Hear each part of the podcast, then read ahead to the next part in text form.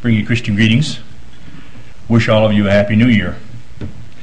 I don't know if that thought has, if you've thought a lot about that, probably have. It's an expression we hear repeatedly, repeatedly this time of the year. What actually makes a happy new year? Isaiah chapter 41, verse 4. Who hath wrought and done it, calling the generations from the beginning? I, the Lord, the first and with the last, I am He. Title of my meditation this morning is From Generations to Generations. This verse here in Isaiah chapter 41, verse 4, um, is a verse that has held my attention uh, since December. Our Sunday school lessons were taken in December from the book of Isaiah, and I don't think it was actually in the in the suggested readings for the lessons, but uh, in reading uh, around in Isaiah uh, in regards to the Sunday school lessons in December, I, I crossed over this verse, and it's I don't know if you ever had that happen. There's a verse sometimes just jumps out at you and it grabs you, and uh, this was one of those verses for me. It uh, it just held my attention, and uh, the truth of it, the power of it, the impact of it uh, says so much about who God really is. Who hath wrought and done it, calling the generations from the beginning? I, the Lord, the first and with the last, I am He. So I thought about that in relation to uh, as we stand on the threshold of a new year. You know, what changes will this year bring? You can think of changes personally. You can think of changes as a family. Uh, we just had a new grandson added to our family. I mentioned uh, last Sunday that my father was 93. You know, that's a span of generations. And uh, God says, you know, we look at generations, and uh, God says, I am the first and with the last. I am He. God's is, is capable of meeting the needs of all the generations of, of time. And uh, so there's personal changes in our lives, there's family changes in our lives, there's changes congregationally, and there's also changes in the community. These four spheres, as you think of those four spheres in our in our lives, probably impact us by importance the way I lift, listed them. First of all, personally, family, congregationally, and community. Uh, those four spheres all mesh together, and, and like gears, uh, we, we, we, we pass through generations of time, and there's changes take place. You know, we could just flip back and, and project on this wall behind me a picture of this congregation 25 years ago. We'd probably all be humored. Uh, but could we project forward 25 years? What would it look like? Will we all be humored? Uh, I don't know. But uh, you know, to God, God knows. God knows what that'll look like 25 years from now, and He remembers exactly what it looked like 25 years past, and He knows what it looks like today. One of the questions I ask myself is, you know, where is our focus in these changes? And you know, if we get to, if we focus on on the changes themselves, they probably sometimes distract us and uh, terrorize us, or sometimes maybe we welcome them. Um, but you know, I think our focus, as we think of changes, need to be on the one that talk, that he talks about himself there in verse four through Isaiah. He says, calling the generations from the beginning, I the Lord, the first and with the last, I am He. And if our focus is on, on Him, who He is, you know, that gives us something to stabilize us and anchor our, our lives through, our worlds, in those different spheres as we go through those changes of life. I, the Lord, the first and with the last, I am He. As I thought about generations, from generations to generations, I, I looked behind me on my bookshelf there and I, I, probably mentioned this before, but I have a, a, Zimmerman genealogy relation book, and it's it's the size of a Strong's Concordance. And I just pulled that off the shelf, and there's uh, 12 generations listed in there from 1771 through 1960. No, I'm sorry, from 1720 through 1988. And there's 12,000 some families listed in that book. And I thought, you know, how many of those people do I really know? Uh, probably only a fraction of a percent. If I leaf through them pages, there's there's only a fraction of a percent of the people that I would know in that book. But God knows them all. He knew them intimately. And uh, smaller book, Nolt family, from 1771 to 1969. Uh, only 3,700 families in that book, a lot smaller. But uh, again, I'd only know a fraction of those people.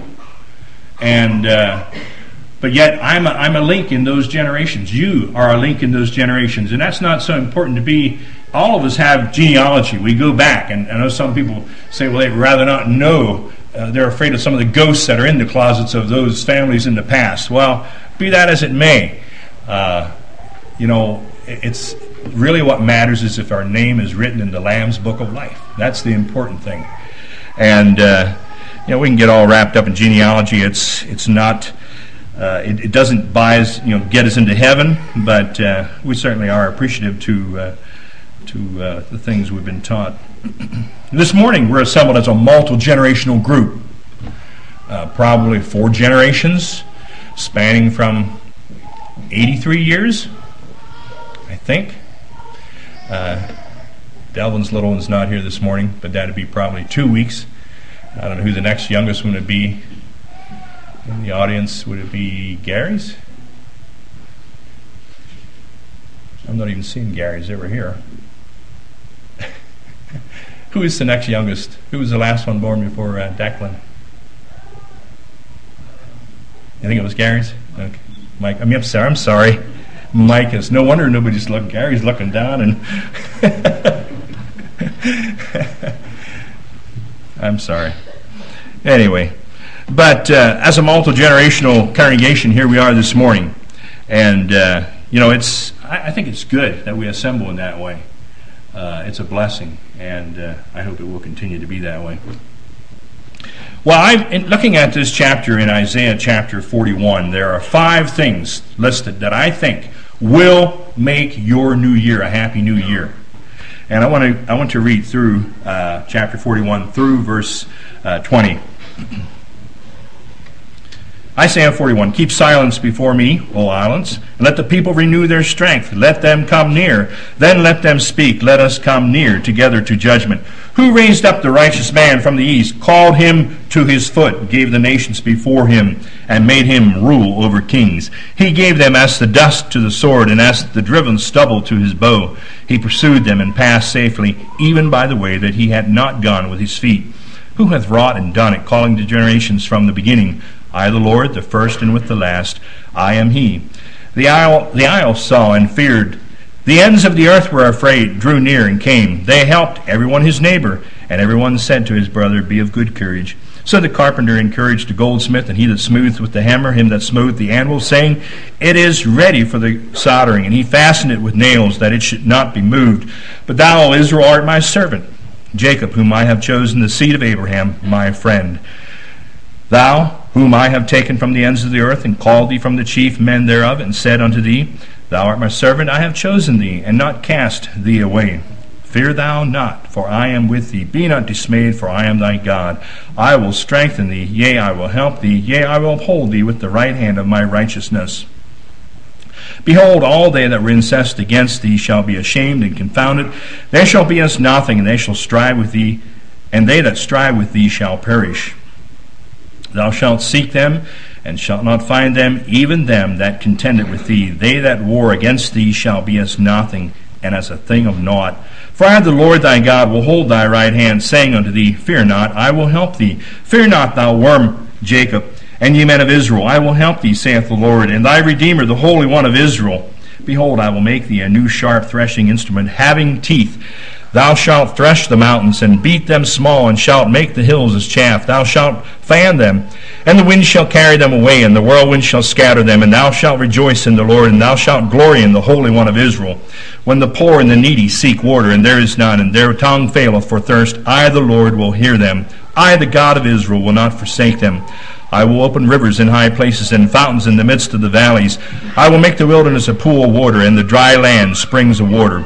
I will plant in the wilderness the cedar, the shittim tree, and the myrtle, and the oil tree, and I will set in the desert the fir tree and the pine and the box tree together, that they may see and know and consider and understand together that the hand of the Lord hath done this, and the Holy One of Israel hath created it. The first thing I'd like to uh, draw your attention to is in verse 1 as we think of, of having a, a happy new year is the fact that keep silence before me. Let God speak and we listen. You know, that to me is a key of, of, of understanding God's will for my life, for your life. Keep, uh, it says there in verse 1 Keep silence before me, O islands, and let the people renew their strength. God may not speak immediately. We need to keep silence. Standing still and listening on our part many times takes strength. And uh, I wonder sometimes in my own experience if I'm not so busy giving God multiple choices you know, we like multiple choices because we, we're, we're, limited then to our abilities. But sometimes we do that. We try and work that with God. We give Him, okay, if this doesn't work, then let's do this and this and this. And we give Him a multiple, multiple choice of things to choose from when we think it has to be within that box. Well, God sometimes, God many times doesn't work that way. He has something far better in mind. But uh, I'm saying that in, from my own confession that many times we give God multiple choice answers of what we think He should answer us. And if it isn't this, it has to be this. And if it isn't this, then it has to be that one. Well, it doesn't tell us that. It says just simply keep silence before the Lord and let Him answer in His own time, in His own way, and we will experience happiness as we have never experienced before. it also goes on to say, uh, you know, and we do not have all the answers. We don't have the answers, but God has the answers. Uh, God knows our beginning from the end. And we've seen that in our text verse there. From the beginning to the last, He knows what He wants to accomplish with their lives. He knows what He wants to accomplish with your lives. Uh, the key to uh, listening to the Lord, being still and silent, it, it, it, the, the result will be, and let the people renew their strength. Are you feeling weak spiritually, physically? I believe the answer is to keep silence before the Lord. You know, in the new year, I don't know what tasks you will encounter uh, physically, spiritually. But we need to get our strength renewed from God. How do you build your spiritual strength this morning? Well, first of all, I think it's from listening to the, to the Lord, waiting on the Lord. Uh, it means feeding on His Word. Uh, it means uh, through diet. What am I feeding myself with? Am I feeding myself on the Word of God? I believe it's through the guidance of His Holy Spirit. God can, God can uh, renew our strength through the guidance of His Holy Spirit. And then I believe it's also through the fellowship of believers. This time together as, as believers in God, fellowshipping and sharing together around His Word. But again, being before God is the key, collectively, personally, uh, and allowing His Spirit to speak to us through His Word uh, is the key to renewing our strength. Then it says, He invites us, He says, and Dwight mentioned that in the opening about uh, David longing to dwell in the in the in the temple of the Lord and, and God wanting to dwell with us. You know, here we have that repeated there. It says, Let us come near together. God wants to come near to us for communion and for fellowship. Uh, am I nearer to God than I was a year ago? Do you and I feel God's presence in our lives today? You know, we've all heard the quote, if God seems far away, you know, guess who moved? I need to inventory my life. Where am I at in my relationship to Him? Do I sense His presence near to me daily? Um, if my focus is on the changing sands of time, rather than my focus on the one who says in verse 4, I am He, it will likely have a uh, disconcerting uh, effect on my life. What am I focusing on? Can we experience true happiness by allowing God to speak to us? The second thing is in verses 2 through 5, uh, we notice that God is in control of all of the circumstances. Ryan let that song uh, between the Sunday school and the uh, message here. Um, verses 2 through 5 Who raised up the righteous man from the east? called him to his foot, gave the nations before him. Who's it talking about there? Well, I, I'm not exactly sure. Uh, Bible commentators, some think he's talking about Abraham, perhaps. I, I would believe that could be true. Uh, some say it could be talking about King Cyrus, who allowed God to use him in bringing the children of Israel back from captivity to Jerusalem again. Uh, I'd be probably more inclined to think maybe it was Abraham. I'm not sure. Uh, but Bible scholars say it could be either. But to me, it's immaterial who it is. The fact is that God is in control of all of the circumstances that we will encounter in 2014. Uh, as I thought about circumstances, you know, you know, those are the things that take place around us. Circumstances. Circum means around. Uh, those things that position themselves around us. Um, can I control the circumstances that are around me? Uh, to some degree, I can. You know, if I want to do drugs and smoke and drink, you know, and, and I suffer the consequences of an abused body because of this, you know, I, I, I can make that choice. You, free, as creatures of free choice, we can do things that we will, we can control those circumstances to a certain degree. But there are, you know, what percent of the circumstances can I control? Probably a, vol, probably a small percentage of them. There are things that are so totally out of our control in our lives, around our lives, the circumstances that are around us that we have to work with day to day that maybe they're, they are out of our control. That's my way of, of thinking about it. I'm in small. I'm in control of only a small percentage of the circumstances.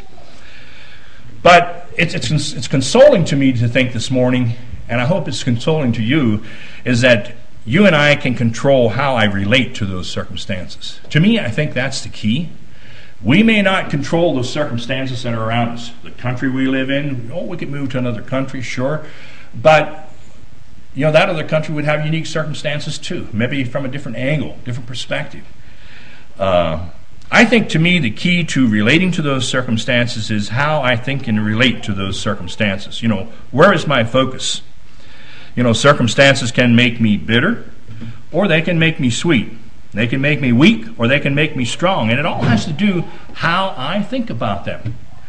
Uh, the conflicts of life, someone has said, the conflicts of life are fought and won or lost in the battlefield of our minds. And I think that's so true.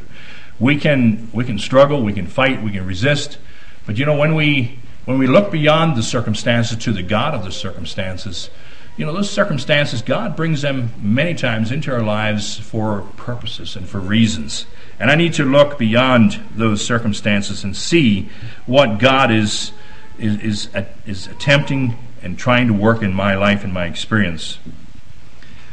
So I'm, I'm refreshed this morning as I look at the verses 2 through 5. It talks about God overruling the kings and giving them as a dust to his sword and as driven stubble to his bow. He pursued them, passed safely, even by the way that he had not gone with his feet. Who hath wrought it and done it? Well, the God. He says, I am He. I have done that. God is in control of all of those circumstances around us this morning. 2014, I don't know what circumstances you will encounter personally, but focus on God. He's in control of those circumstances. Can we be happy in our circumstances? I think we can if our focus is on God. Number three, Verse 6. Let's make 2014 a year to be an encourager. You know, there's enough of. Uh, uh, I was impressed as I looked at verse 6. They helped one, and they helped everyone his neighbor, and everyone said to his brother, Be of good courage. The carpenter encouraged the goldsmith, he that smooth with the hammer, and he that smote the anvil, saying, You know, let's make 2014 a year to be an encourager. You know where you know what that does when I encourage someone else? It takes the focus off of myself and puts it on the other person. And I receive a blessing for that. Uh, so we're in this together, okay? Families, churches, communities. We need to remember to be of good courage and to encourage one another.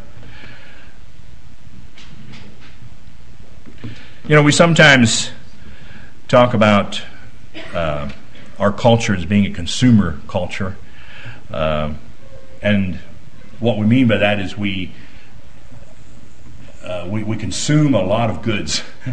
and we, we have a lot of revenue going through our fingers. We buy and we sell. And uh, I was impressed as I thought about that. You know, am I a consumer or, an, or am I a contributor? Uh, well, we need to be contributors for sure. We can't just consume.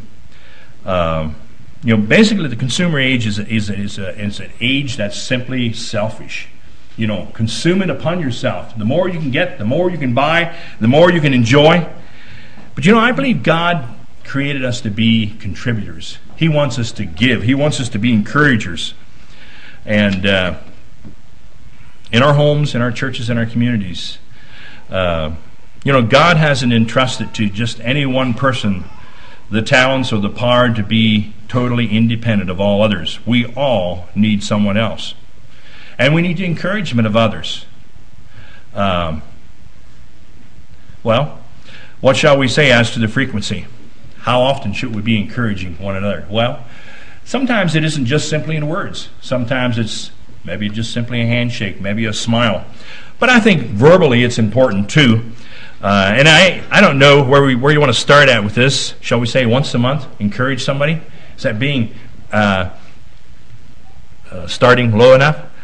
Well, maybe once a week, maybe once a day. Uh, you know, I'm not going to tell you where you need to start. I'm going to let that between you and the Lord because you know where you're at. And some of us probably, it comes out easier than it does others. Uh, but it's something we need to all work on. Uh, you know, in verse 9, it tells us, uh, We are created in God's image. Thou, whom I have taken from the ends of the earth, and called thee from the chief men thereof, and said unto thee, Thou art my servant.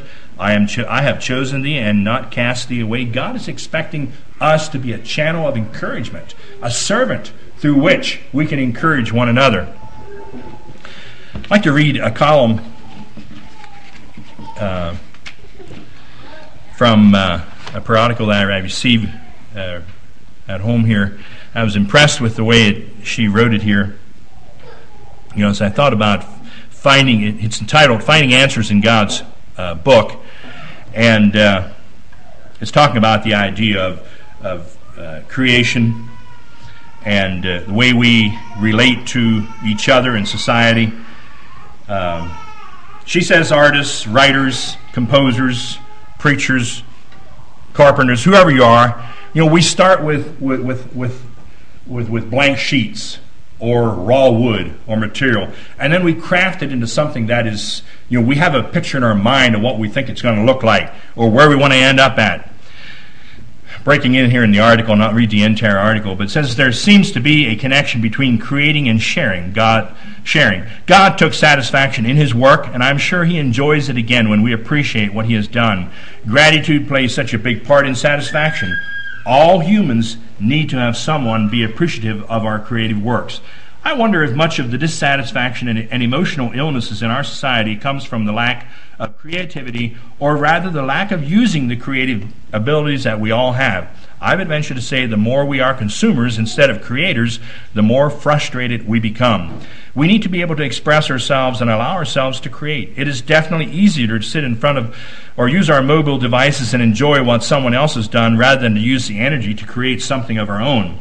The creation story has other principles that apply to our lives, referring back to Genesis. God's crowning glory was the creation of Adam and Eve. God created them after his image. What does that really mean? If humans are in the image of God, they are like him. We have his attributes and, div- attributes and divine potential.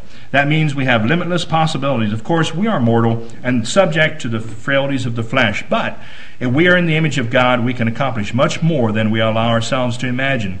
We have to tap into God to the God given powers of creation, we must allow ourselves to think bigger and use our creativity to become all that we were intended to be. God gave Adam and Eve dominion over all his creation. Dominion means to govern and to have authority over something. Governing and taking care of the earth is a big job for two people, but God didn't think so. He expected them to grow in capacity and power. Even today, He expects great things from His children. He expects us to be producers and caretakers and creators. Each one of us has talents and God given abilities that we can use to bless the lives of others. We have a divine mission to perform. How do we know what that mission is? We can live day to day, wondering and trying different avenues. Trial and error is effective, but it takes forever. There's a better way. Reading the scripture and praying are much more effective in discovering our divine potential and our mission in life. God knows us. He answers prayers. He has promised that if we ask, we shall receive. It isn't enough to just read the scriptures. Deep, deeper meaning only comes out with deeper reading and pondering. We must ask questions, be willing to listen for the answers. Prayer is a two way communication process. It isn't a grocery list kind of prayer, give me this and give me that. It's a father to son or daughter conversation. Questions like, What are my talents? How can I use them to create something of value that will bless others? Where do you want me to serve today? What does this scripture mean? How does it apply to me? These questions are effective, but it isn't good enough just to ask. Listen for the answer. Answers will come into our mind, and if you act on those answers, God will lead you gradually and steadily to your potential. Be ready to give up a few things of the world and to do more than you ever thought that you could. And I thought that was putting it in good perspective.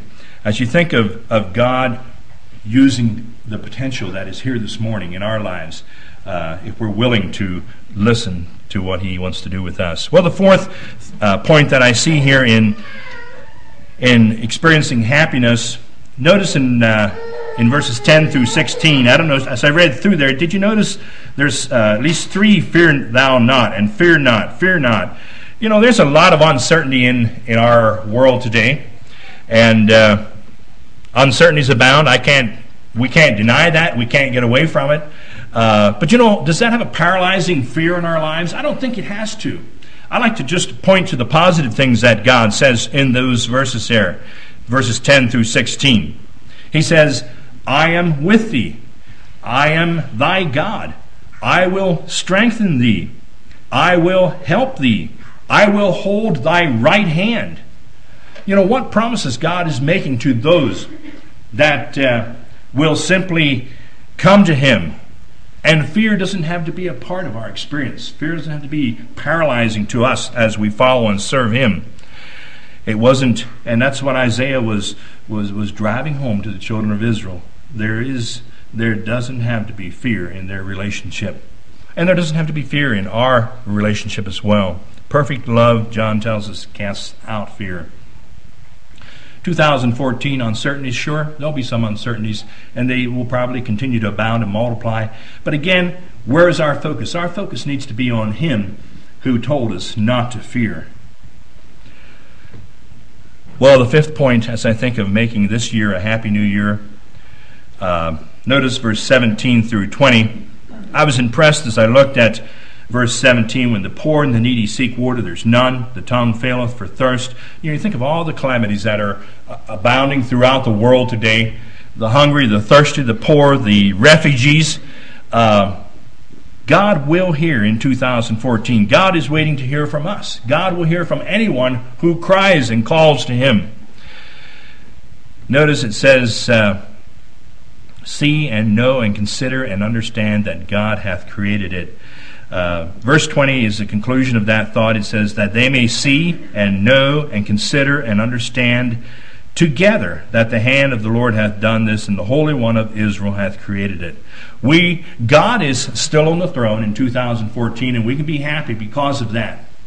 It's His creation, it's His world, it's His timing. From generation to generation, God is in control. There's another article I want to read from that same author as it relates to,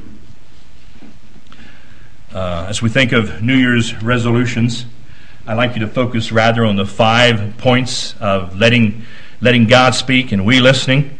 And uh, the second point is that uh, uh, focusing on God rather than the circumstances that are around us. And the third one is be an encourager to someone, taking our focus off ourselves and rather on others. And verse 4, the uncertainties, uh, the uh, hope of not having to fear, and then also that God will continue to hear us in 2014. I'm not sure where I should break into this article. Um, I appreciate it. Uh, I'll break in here. It says, Every year I would promise myself that I would look like her, and this is a lady writing this. She had some would look like her by the end of the year. I would run my miles and do my stretches and try the newest diet plan. I'd go to the scales and take an evaluation in the mirror and ask, Am I closer to the fairest one of all? Of course, the answer was no.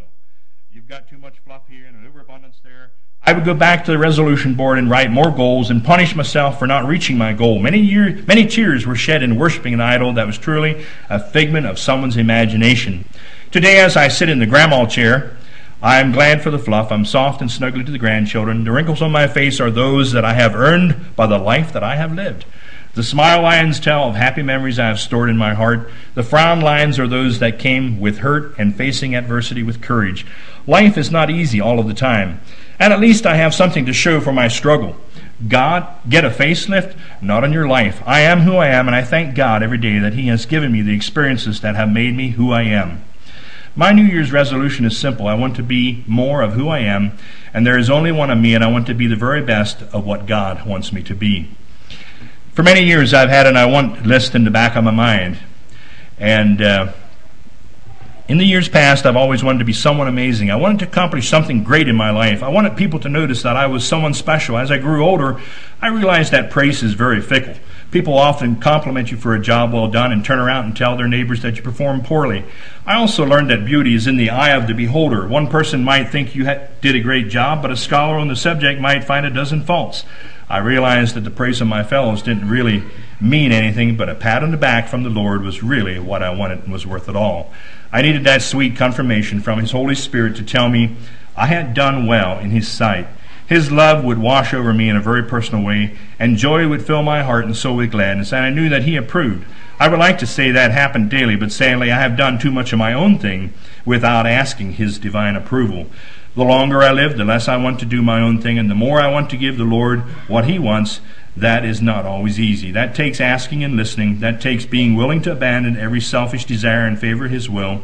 Every choice has a sacrifice hidden inside. You give up something in order to accomplish something else. For example, and she's a teacher, when I teach school, I give up hours that I could write. When I spend time uh, doing personal things, I give up the time that I could use to create something to benefit someone else. It's also it's all so intertwined. If I choose to serve my selfish desires, I have little time to serve the Lord. And she quotes the song that we have in our uh, hymn book that I'm going to ask Ryan to uh, lead us. I think it's uh, 431. It may not be on the mountain's height or over the stormy sea. It may not be at the battle's front. My Lord will have need of me. But if by a still small voice he calls to paths that I do not know, I'll answer, dear Lord, with my hand in thine. I'll go where you want me to go. I'll go where you want me to go, dear Lord, over mountains or plains or sea. I'll say what you want me to say, dear Lord. I'll be what you want me to be. Perhaps today there are loving words which Jesus would have me speak. There may be now in the paths of sin some wonder whom I should seek. O Savior, thou wilt be my guide through dark and rugged the way, my voice shall echo thy message sweet. I'll say what you want me to say. There's surely somewhere a lowly place in earth's harvest field so wide where I may labor through life's shortest day for Jesus the crucified. So trusting my all to thy tender care, and knowing thou lovest me, I'll do thy will with heart sincere. I'll be what you want me to be. And that's a, good place to end. I think as we focus on the as we focus on this new year, that we be more of what God wants us to be and allow God to effectively use us as workers in His kingdom.